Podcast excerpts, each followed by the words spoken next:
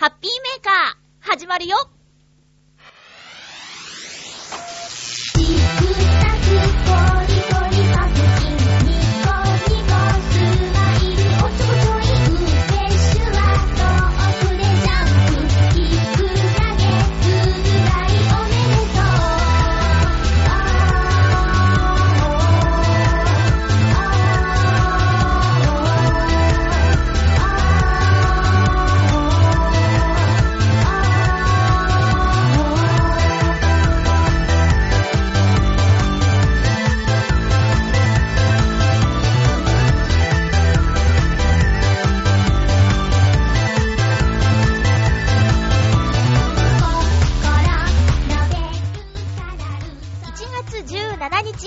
のハッピーメーカー。この番組は、ハッピーな時間を一緒に過ごしましょうというコンセプトのもと、ちょあへよ .com のサポートでお届けしております。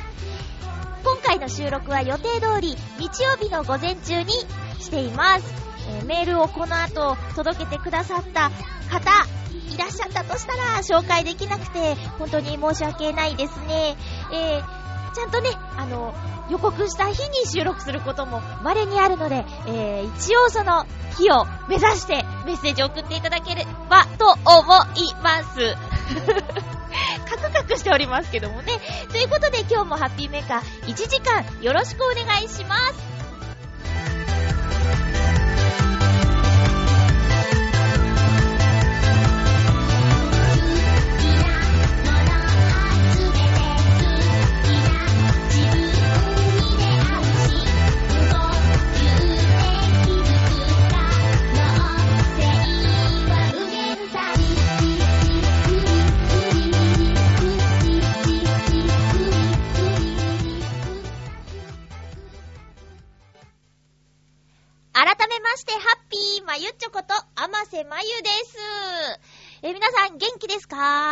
え、私、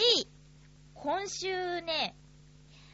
あの、遅ればせながら、着る毛布を買いました。えーと、知ってます？なんかね、毛布の素材なんですけど、袖を通すところがあって、これを被るとですね、節電、栄光的な、えーグデグデグッズですね。これを着ることでちょっと、ぬくぬくするなーってボケーっとする時間が増えてしまったような気がします。え、毎年冬になるとお話ししているんですが、私ね、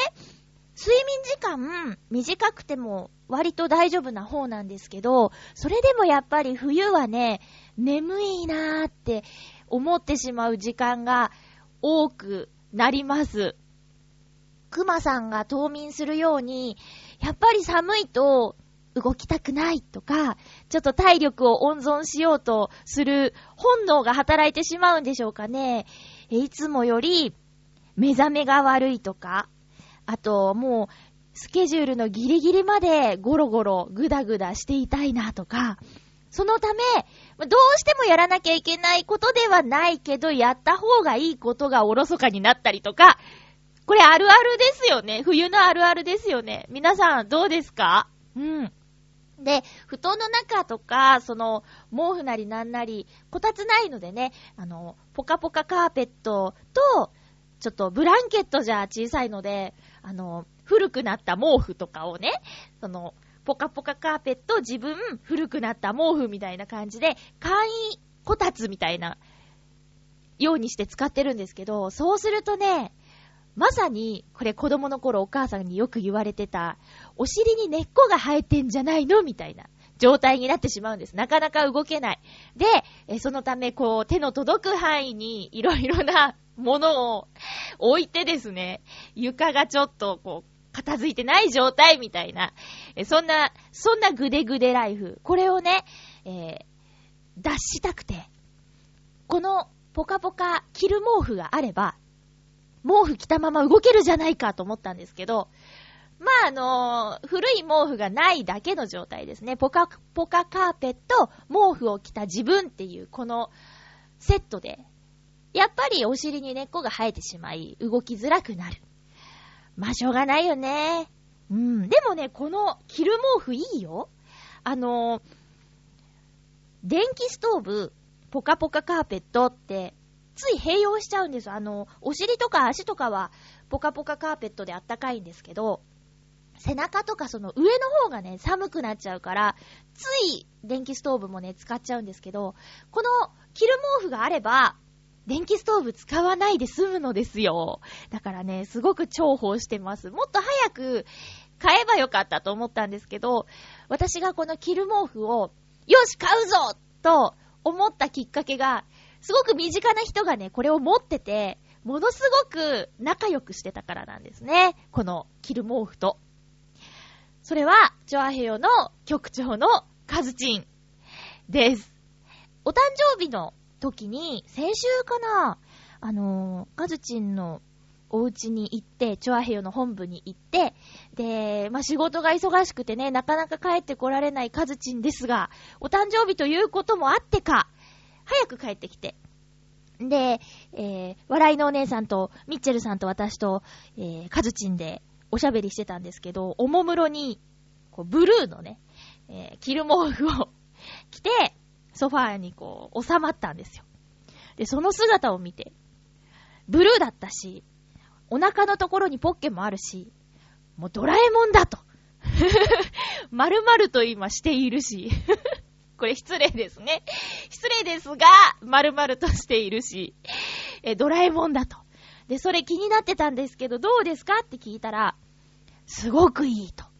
いうことで、えー、浦安駅前の声優に、その後すぐかな、行ったんですよ。そしたらね、セールやってて、20%オフで買いました。ラッキー。ちなみに私は、やっぱりね、ブルーがいいなと思ったんですけど、なくて、オレンジ、使いました。使ってます。オレンジを買って使ってます。すごくあったかくていいよ。今ね、収録している最中も、実は着用しているんですが、え、これおすすめです。もしかしたら、今まだセールで売ってるかもしれない。で、来年の冬でも、あ、まだ、まだまだ寒いよね。2月、3月終わりぐらいまで寒いから、これぜひ皆さんにおすすめしたいなと思って、着る毛布。うん。あるのとないとじゃね、全然違うから。もしかしたら、こう、昔ながらの反転とか、着ている人もいるかもしれないけど、反転はさ、短いでしょ。腰とか、まあ、長くてもお尻が隠れるぐらいじゃないですか。これはね、ショートロングあると思うんですけど、私が今持ってるのはね、あの、足まで隠れます。うん。だからね、えーすっぽりとあったかいよ。これがあるとね、だいぶエコだと思いますね。うん。あと、最近テレビで見たあの、ほ、あ、北海道の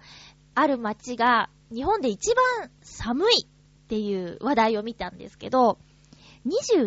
マイナス28とか9とかになっちゃう街があるって言って、あ、得だねっていう番組で見たんだ。アマタツっていう、アマタツさんっていう気象予報士さんが、その街に実際に行って、リポートをしていたんですけど、あの、寒い、寒いんです、外が、すごく。マイナス28度、9度って言ったらものすごい世界でしょ？だけど、家の中はね、えー25度なんだって、大体のお家が。でね、25度部屋の中って、すごいあったかいですよね。自分の、私のお家は、温度計時計についてるんで見てみたら、この寒い時でホットカーペットとかつけて、電気ストーブなしで、ポカポカカーペットだけつけてる時で、12から 15あるかないかぐらいですかね。えー、私の寝ている部屋は、6度とかですよ。これやばいですね。20度も差があるんですね。ただその北海道のその街は、外と中との、家の中と屋外との温度差が40度もあるってことで、体への負担は大きいでしょうね、みたいなこと言ってたので、逆に私は日当たりのいい外の方が家の中よりあったかいっていうおかしな状況が起こってますけどもね。えー皆さんのお部屋どうですか？あの、北向きとかさ、あと、影になってる部屋ですとか、1階ですっていう方は、もう本当私の寝る部屋のように、えー6度とかの人もいるでしょうね。家の中で息が、吐く息が白いよっていう人もいると思うんですけど、無理のないように、それでも節電には心がけて、こういうね、あの、着る毛布のような、なんとか、温まる方法を見つけて、え頑張ってしのいでいきましょう。まだ数ヶ月続くからね。えーこの冬は大きな雪、浦安、関東の方ではまだ降ってないので、えー去年は積もったっけ？なんかそういう日もね、これからあるかもしれないから、えー準備をしていきましょうね。もこもこスリッパも買いました。声優ってなんであんな安いんだろう？もこもこスリッパね、ずっと探してて、なんかいいやつないかなと思って。あの、テーブルとかさ、今収録の時も、あの、椅子に座っているんですけど、カーペットを離れると途端にね、えー、しんどくなっちゃうんですね、冷たくて。手の指先や足の指先がね、すごく冷えやすいんです。末端冷え性っていうんですかね。えー、だからね、でもこもこのスリッパがあれば、ちょっとぬくぬくとできるかなと思って。そしたら、あの、声優でね、300円もしないで売ってたの。これセールなのかな？なんか、投げ売り状態ですよね。で、この、あの、安いからと言って、侮るなかれ、ずいぶんあったかくて、助かってます。そんな、もこもこグッズに囲まれながら、ハッピーメーカーの収録をしているんですが、え次週からはですね、私の、防音室、パート2の中からお届けできることになると思うので、その時は、今のこの状況よりはあったかい中からできるんじゃないかなって思ってます。狭いから喋ってるうちにね、あったかくなってくると思うんですよ、防音室の中って。それがね、あと1時間後にね、到着するんです。楽しみーてか、片付けてない それもあって、今日はちょっと収録が早めなんですけどね、えー、皆さん改めてよろしくお願いします。そんなこんなでね、あの今日はもぐもぐアイテムの用意もね、できなかったんですよ。だから今日は曲を2曲お届けしようかなと思っています。えーと、ノートノーツのライブ音源からですね、えー聞いていただきましょうか。ちょっと久しぶりな感じなんですけど、えーと、よいしょ。おっと、よいしょ。えーっとね、久しぶりな曲を聴いてください。ノートノーツのハートネイチャー。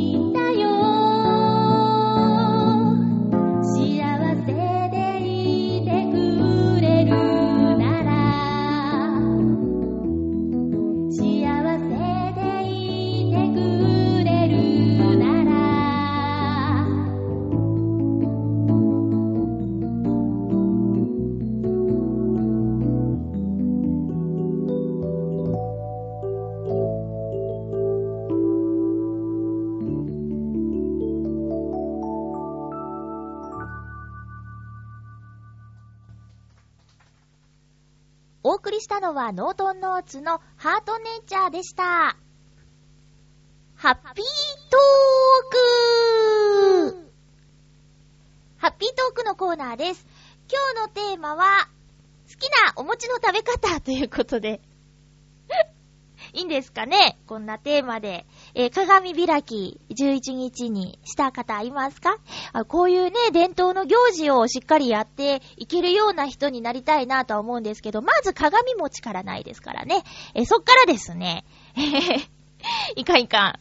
あと、その、お餅といえば、ちょっといきなり違うんですけど、えっと、いきなり話が飛んじゃうんですけど、あのー私、岡山に住んでいて、東京の方に、えー上京して、驚いたことの一つに、その、なんだ？お餅が、こう年末年始お餅、板で買うのね。うん。それがね、びっくりしたこと。あんまりなんか、見たことなかったから、めんどくさそうだなと思って、その、なんて言うんですか？一枚のお餅を切って食べるんですよ。関東の方って。だからね、私、和菓子が、和菓子が好きというか、お餅が好きで、お団子か、とか好きで、えーと、浦安にね、ある和菓子屋さんとか、よく行くんですよ。栄屋さんっていうとことか、あと、最近はね、八五郎さんっていうところも行くんですけど、そこで年末年始、あの、板餅の受付みたい、予約受付中みたいなね、の貼ってあるんですよ。で、きっとね、お団子美味しいからお餅も美味しいだろうと思って、興味はあるんですけど、これを切るまな板がないなとか、切るのめんどくさいと思って、ついつい砂糖の切り餅ですね。うん、にしちゃうんですけど、皆さんのお家ではどんな風に、あの、お餅買ってますか？あの、スーパーとかで売ってる一つ一つパックになったお餅を買っていますっていう人とか、あとその、板餅を買ってね、家族で食べてますとか、まあ、一人暮らしでもその板餅買っちゃってますみたいな。板餅っていうのかちょっと自信がなくなってきたけど、なんて言うんですかあれ。うん。切り餅じゃなくて、切ってない板のやつ。っていうのが上京してきて、あらって不思議ねって思ったことで、未だにその、買えないお餅ですね。えーと、今日のテーマなんですけど、チョアヘヨで、えーと、年始特番っていうのをやりまして、えーまだ聞けると思うんですが、その中のパーソナリティが選ぶテーマの中の一つにありました、好きなお餅の食べ方っていうのを引っ張ってきて、えー皆さんに聞いてみました。私、この年始特番の中で好きなお餅の食べ方というトークテーマを選んでいたパーソナリティさんの食べ方に最近ハマってます。ハッピーメーカーでもつい先週、先々週ぐらいにお話ししましたけど、えー知らなかったんですね。焼き餅にお醤油、そしてそこにお砂糖を混ぜて、つけて食べるっていうそのやり方、甘辛くて、すごく美味しくて、ハマりました。え皆さんはね、あの、会社とかでリサーチしたんですけど、え知らなかったの？っていう方がね、大多数で、あの、まあ、驚きましたね。私それまでは、焼いたお餅にはお醤油だけ、あと、あ、海苔巻いてお醤油、磯辺、磯辺焼き磯辺焼き？うん。っていう食べ方ならやったことあったんですけど、そこにお醤油を入れるっていう発想、あ、お砂糖を入れるっていう発想がなくって、まあまあ、やってみたら美味しかったなって。で、その食べ方をおすすめしてたというか、好きな食べ方ですって言ってたパーソナリティさんが、大塚デモカさんと、あと、洋一郎さんはね、言ってたからね、えー、二人の意外な共通点なんて言って勝手にはしゃいでたんですけどね。えーと、まあ、話は飛びまくるんですが、大塚デモカさんが、Facebook でお知らせしてたんですけど、あのー、ライブをね、来週、今週の木曜日に、千川というところでやるらしいです。え、詳細は、どうしようかな。まあ、ブログに私書きますよ。うん。あ、チョアヘヨブログの方がいいかな私のブログに書いてもなんか変だよね。え、で、そのライブは、あの、Facebook の情報によると、大塚デモカさんの主催のライブだそうで、え、これはなんかね、年代別に、あの、出演する芸人さんの名前が書いてあったんですが、その中にね、私の知っている、というか、見たことのある芸人さんの名前も何名か書いてあったので、え、行きたいなと思ってます。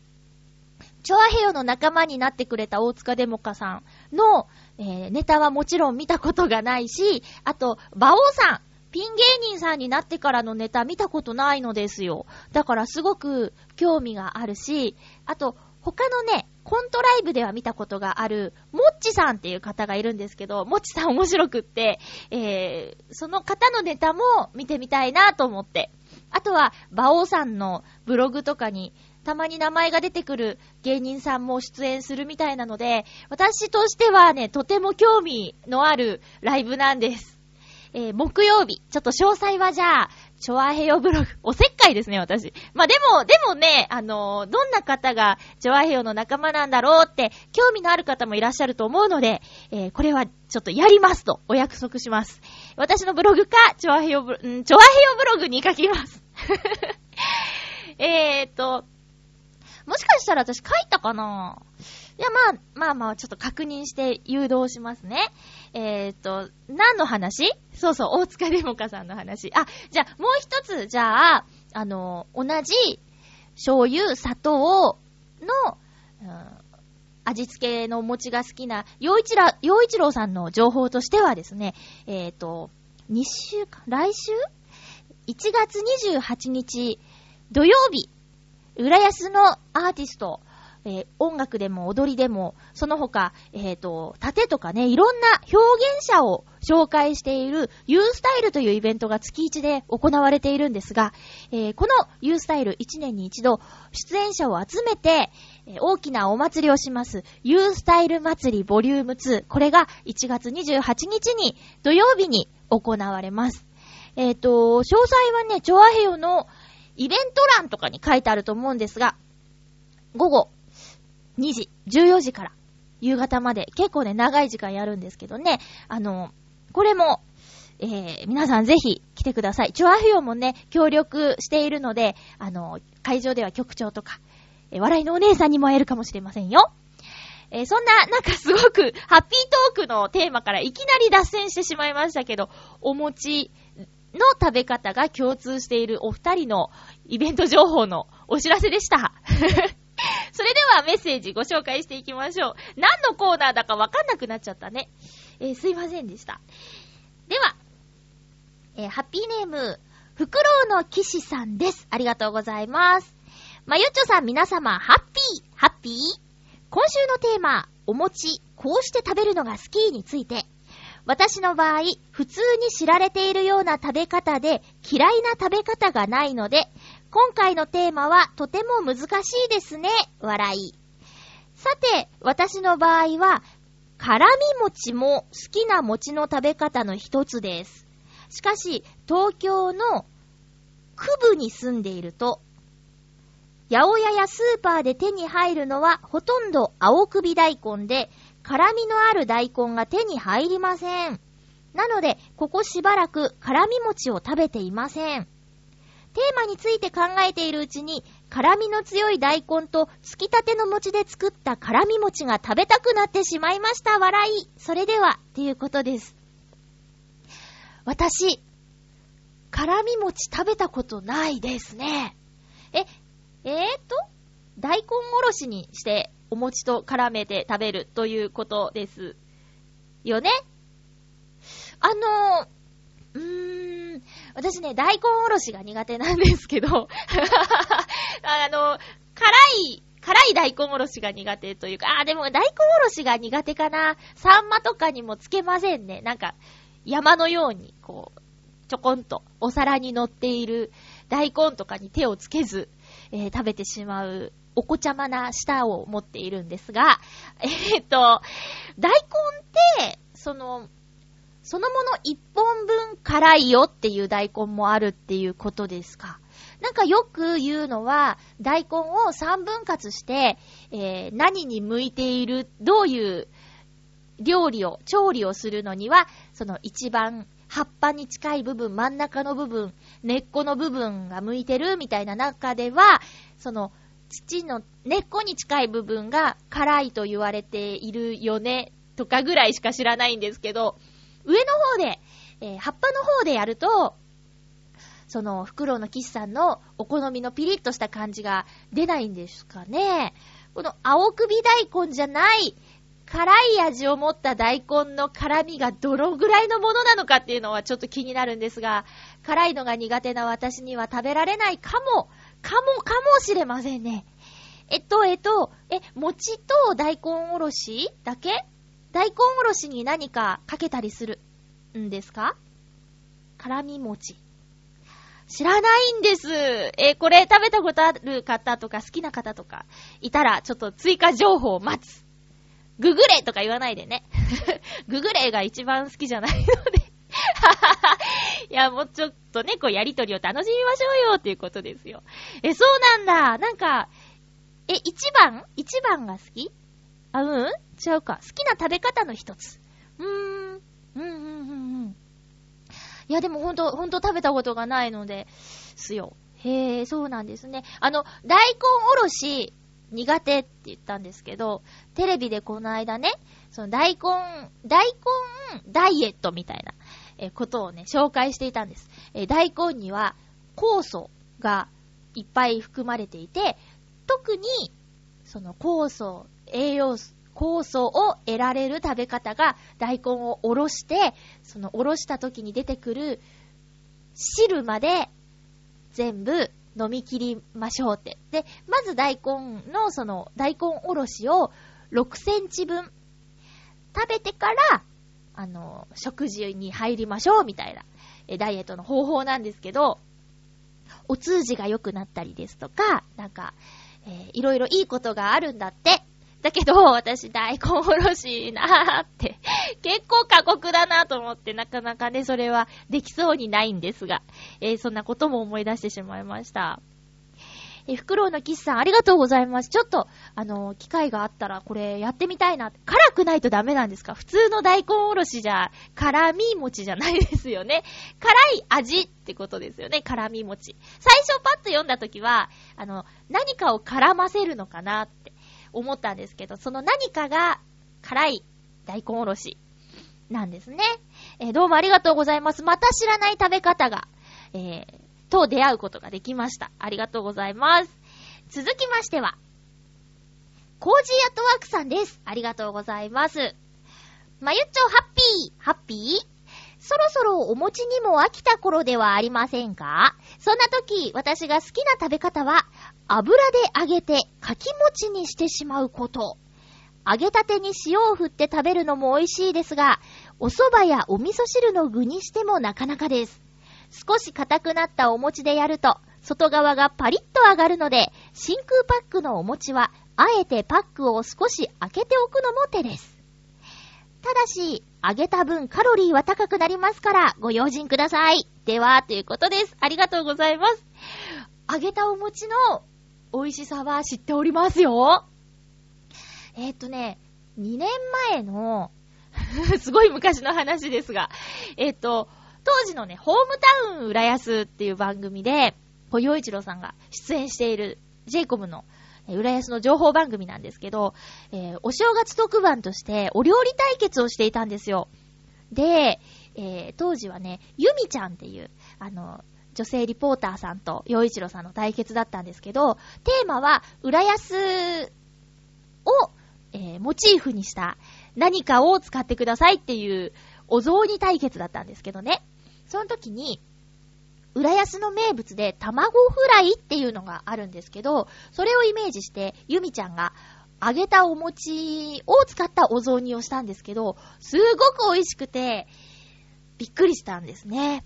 で、えーつい最近見た、うちごはんっていう、あの、ぐっさんとエスミマキコさんがやってる、日曜日の夕方のお料理番組があるんですけど、それでもね、お餅を揚げて、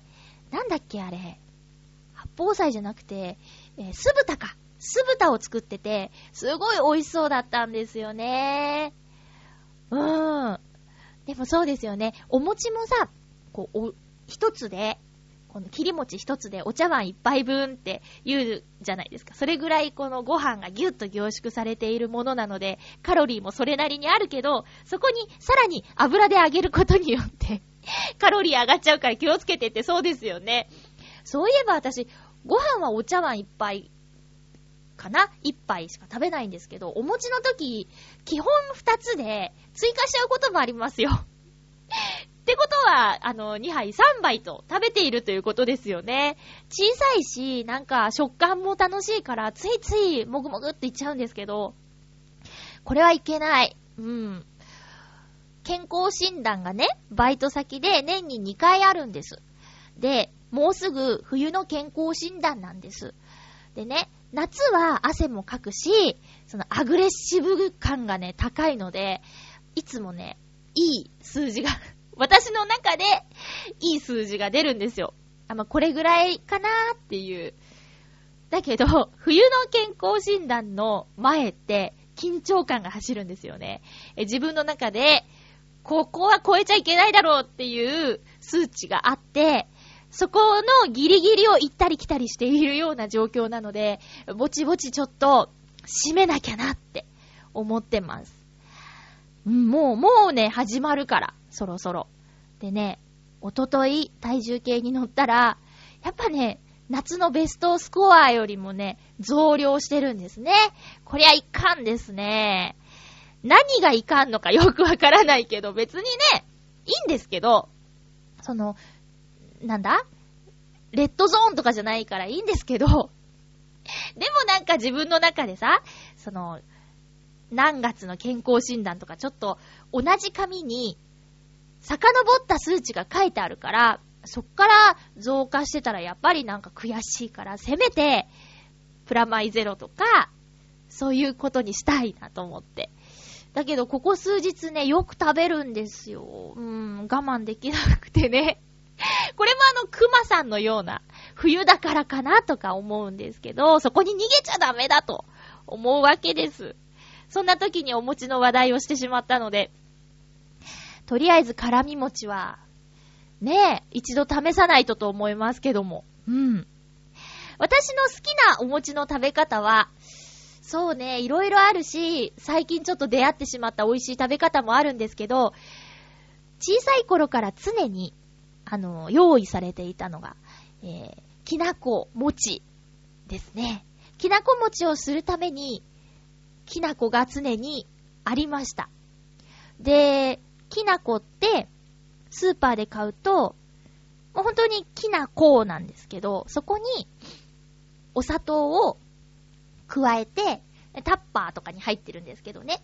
その、お砂糖ときな粉が入ったタッパーをシェイクシェイクするんです。ブーって振って、砂糖ときな粉をいい感じに混ぜるんです。クククククーって、もうすっごいシャクシャクシャカってやるんですよ。で、あの、私の場合は焼いて、ちょっとお湯にくぐらせて、きな粉をまぶして食べるんですけど、シェイクするときにね、あの、お砂糖の塊があって、で、それにきな粉がぐるーっとまぶさって、豆みたいな状態で発掘される時があって、それを見つけて食べるのが好きでしたね。砂糖の塊なんですけどね。それが、えー、きなこ餅、いいところ。きなこが大好きでね、あの、お餅につかないで皿に残ったきな粉とか、まあ、汚いですけど、指でちょっとこう、集めて食べちゃったりとか、しちゃってました。きなこ餅今年食べてないなぁ。ただ食べ方気をつけないとね、バフーってなっちゃうからね、後片付けが大変なんですけど、でもやっぱりきなこ餅が好きですね。えっ、ー、と、どちらかというとお惣菜的な食べ方よりも甘い食べ方が好きみたい。だから、醤油にお砂糖の味付け、最高って思っちゃったんですね。ということで、えー、今回はちょっとお便りが少なかったですけど、でも、えー、いただいた皆さんどうもありがとうございます。揚げ餅ね、一手間加えてやってみるのもいいかななんて思います。これはご飯とかになりそうですね。えー、以上、ハッピートークのコーナーでした。では今日はもう一曲聴いていただこうかなと思います。今度もですね、ノートノーツのライブ音源から行きましょうか。えーと、では、2曲目は、お、お、ちょっと待ってね。えーノートノーツのライブ音源から、ライブ音源じゃない音源もね、届けたいんですけど、まだ、まだなのでね、えーとりあえずライブ音源から行きましょう。えーノートノーツで2時5分。2時5分で一回り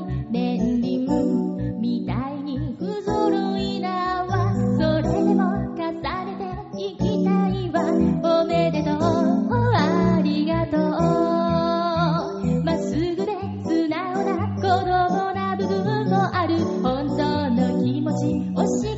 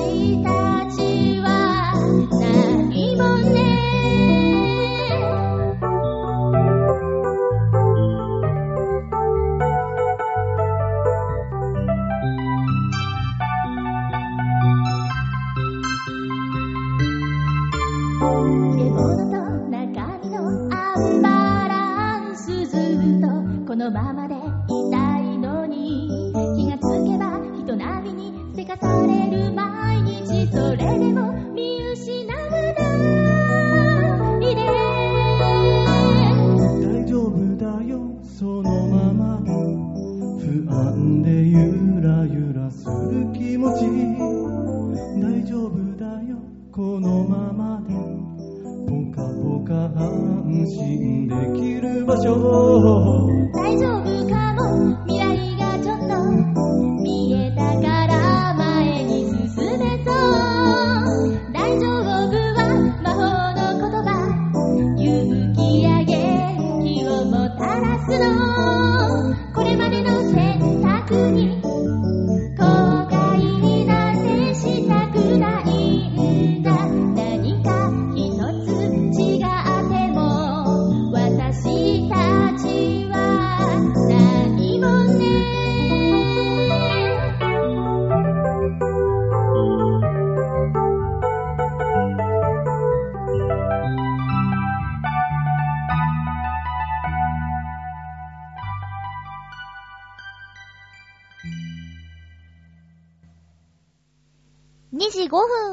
きいただきました。ふつおたをご紹介します。ありがとうございます。ハッピーネーム、水なぎさんです。まゆちょハッピー、ハッピー。千葉県在住の皆さんにはできれば興味を持っていただきたいテレビアニメがスタートしますので、その情報です。これね、先週の放送、えー月曜日にいただいてたものですね。えータイトルは、リンネのラグランジェ。千葉での放送は1月10日より毎週火曜深夜25時30分、水曜日の午前1時30分から30分間、千葉テレビで放送が始まります。なぜ千葉県在住の皆さんに興味を持っていただきたいかと言いますと、この作品の舞台が千葉県の鴨川市で、鴨川市の風景や鴨川シーワールドなどの実在の施設が登場するということで、いわゆる町おこしにアニメが貢献できるモデルの一つになるかもということからです。すでに地元鴨川市では、この作品をきっかけに街を盛り上げていこう。そのためにはまず地元の人間が作品のことを知らなければいけないということで、先行上映イベントも行われたそうです。すごいね。うん。東京では千葉より2日早く放送が始まりまして、私が見た限り、第1話の出来はなかなか良かったと思います。今後の展開次第では、鴨川市に観光客を呼び込むきっかけになるかも、なんて本当に思える作品です。最近では、千葉県竹原市を舞台にした、玉浦人とせ、埼玉県秩父市を舞台にした、あの日見た花の名前を僕たちはまだ知らない、石川県金沢市、ゆう、ゆう、ゆう、ゆう何温泉？ゆお、ゆう、うーん、舞台にした、ごめんね。花咲くいろはなど、作品をきっかけにファンが訪れるようになる場所が増えています。まゆっちょは、あるバイト中の時間ではあると思いますけど、できれば予約、よ、録画予約をして チェックしていただければと思います。ではではということです。ありがとうございます。東京ではって、え、チャンネル何チャンネルですか？東京 MX とかですか？東京 MX 浦安でも見れるよ。千葉テレビはね、逆に地デジで見れないんじゃないかな。え、わかんない。千葉テレビとか見ないからわかりませんけど。そうなんだ。千葉と東京で放送日違うの？うーん。なんか、あれですね。そっか。また、実在の街を舞台にした、えーテレビ、アニメが始まっているということで。私は、そうだな、鴨川って、千葉の一番南ですよね。行ったことないです。あの、鴨川シーワールドとか行ったことないですけど、改札で、あの、あ、ナレーションやらせていただいてる改札っていう番組で、あの、行ったことありますね。その、取り上げたことがあります。シャチがいるんですよね。うーん、あの、うーんと、これ見たことあるよ。あの日見た花の名前を僕たちはまだ知らない。君と夏の終わりですよね。音痴すぎてセーフだと思うんですけど。えっ、と、これすごい面白かった。一挙放送を見てめっちゃ泣きました。久しぶりに1から最終話まで見たアニメだったんですけど、これは良かったですね。でも、その、埼玉県秩父市っていうのは全然意識してなかったけど、知ってる人には見たことある景色だなっていう感じで、えー、映ったんですかね。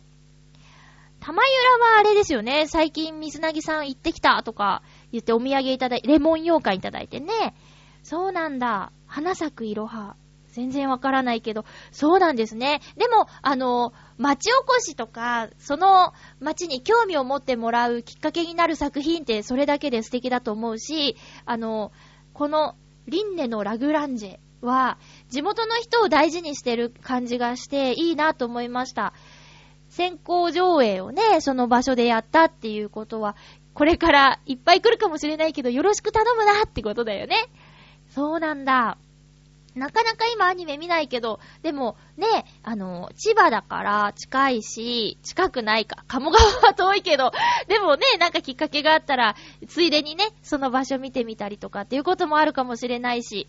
どんな作品なんだろう？ちょっとね、あの、ホームページリンクしてくれていたので、え見てみたんですけど、ロボット出てくる？あれ？違うやつかな？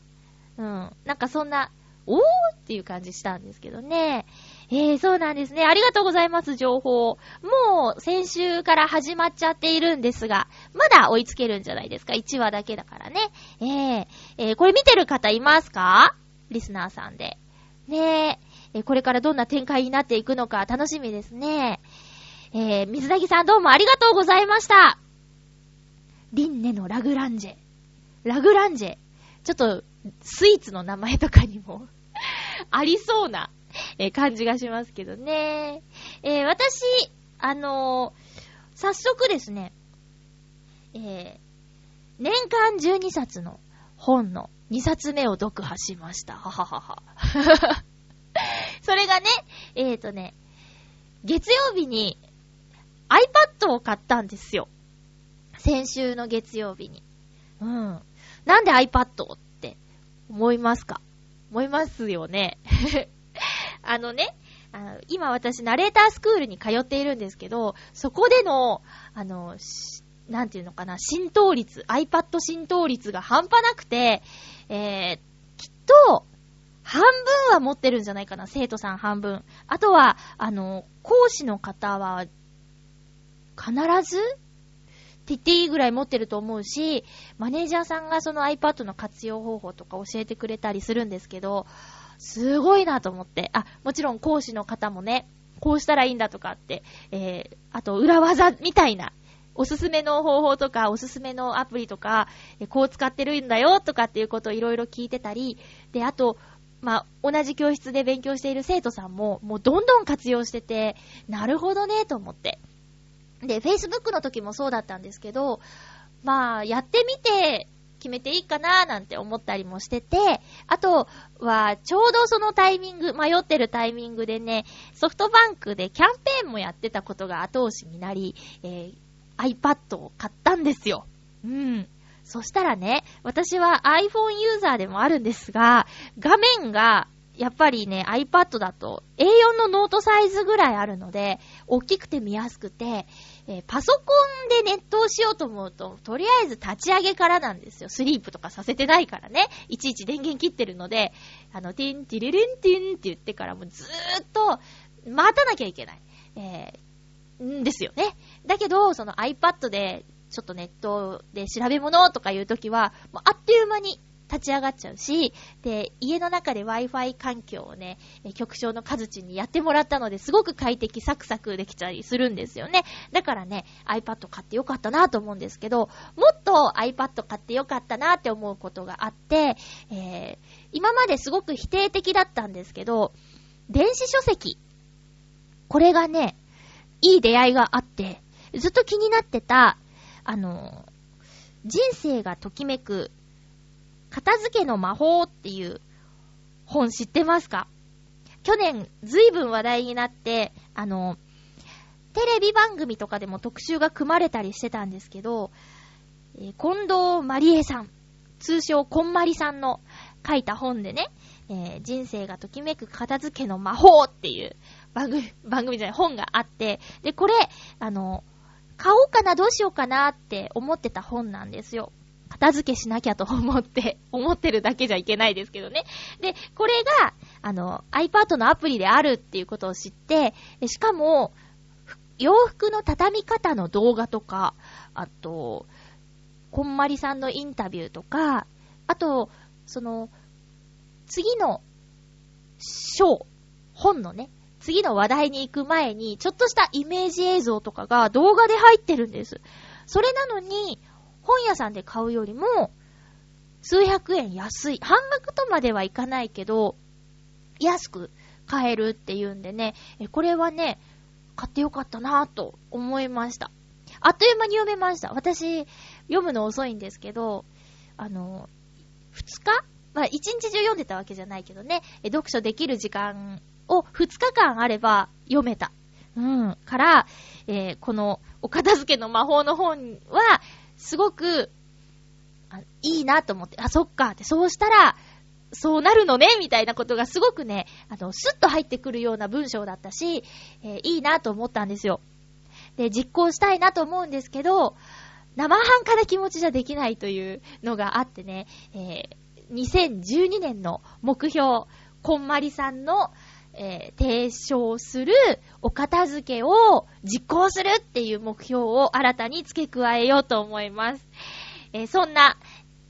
作品を、えー今年2冊目、1月のまだ中旬で12冊中2冊読めたってことは、え結構なハイスピードですね。この後もし忙しくて読めなくなっても、まあ、とりあえず、あの、2冊は読んだぞと。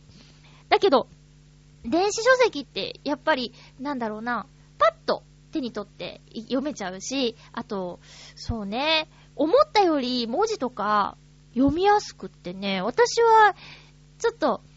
それもありかなって思い始めてます。ただやっぱり紙をめくる感覚っていうか、めくる時の音とか、あと、その、佇まいとかっていうのを考えるとね、えー、紙の方がまだまだいいなとは思うんですけど、そういうちょっと付属の、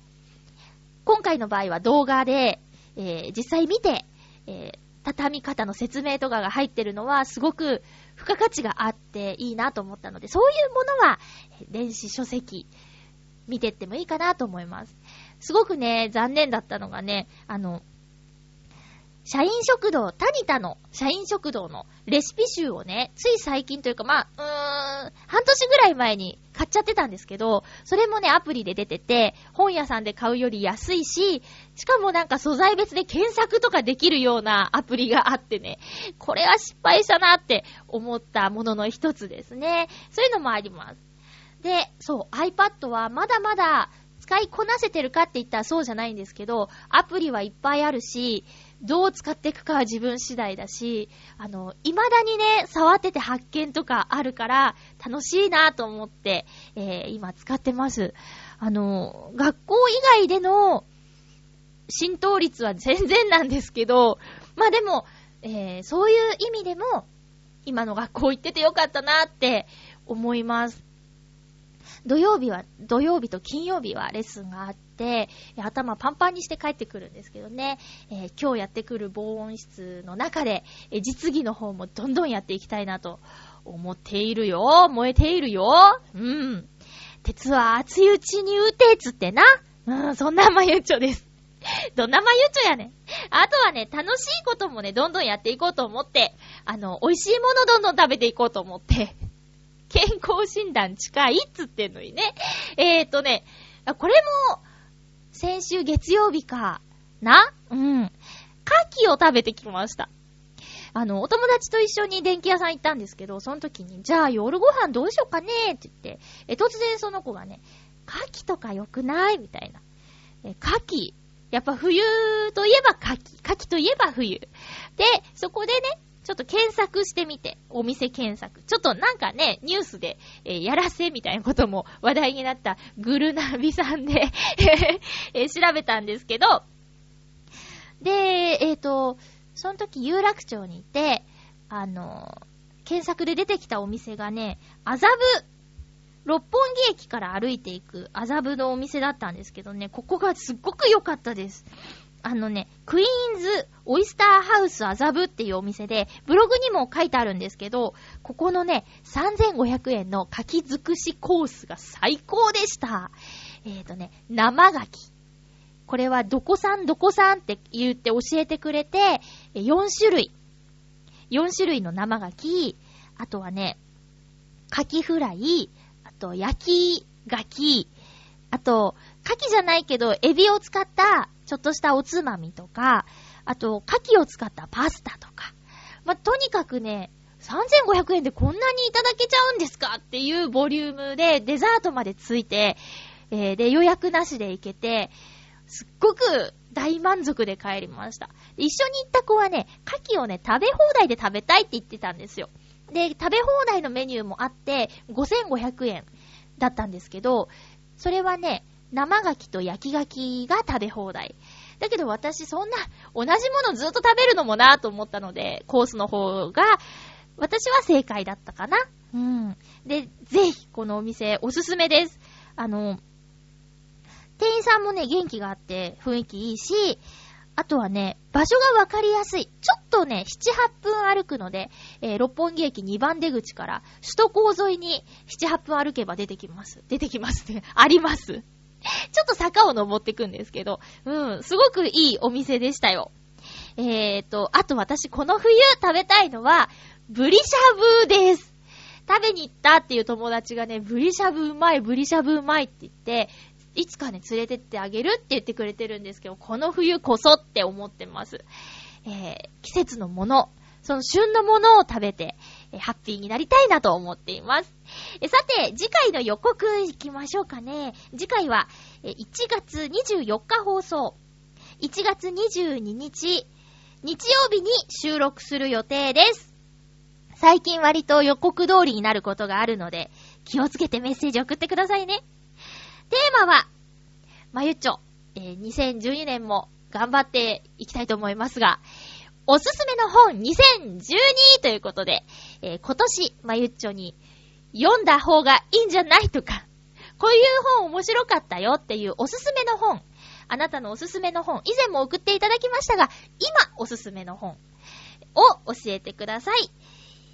よろしくお願いします。えっ、と、乗ってる時がね、一番いいと思うので、その何をするにしても。で、今割とね、ちょっと活字が嫌じゃないので、嫌とか、そういう話もどうかなと思うんですけど、えー、私ちょっと今、いけると思うので、ぜひおすすめの本を教えてください。えー、全然あの、自分が読んで面白かったよっていうので全然いいので、えーメッセージお待ちしています。その他、ふつおた、各テーマ、各コーナー、コーナーってでも、いいですよ。何でもいいです。送ってください。よろしくお願いします。お相手は、まゆっちょこと、あませまゆでした。また来週、ハッピーな時間を一緒に過ごしましょうね。ハッピー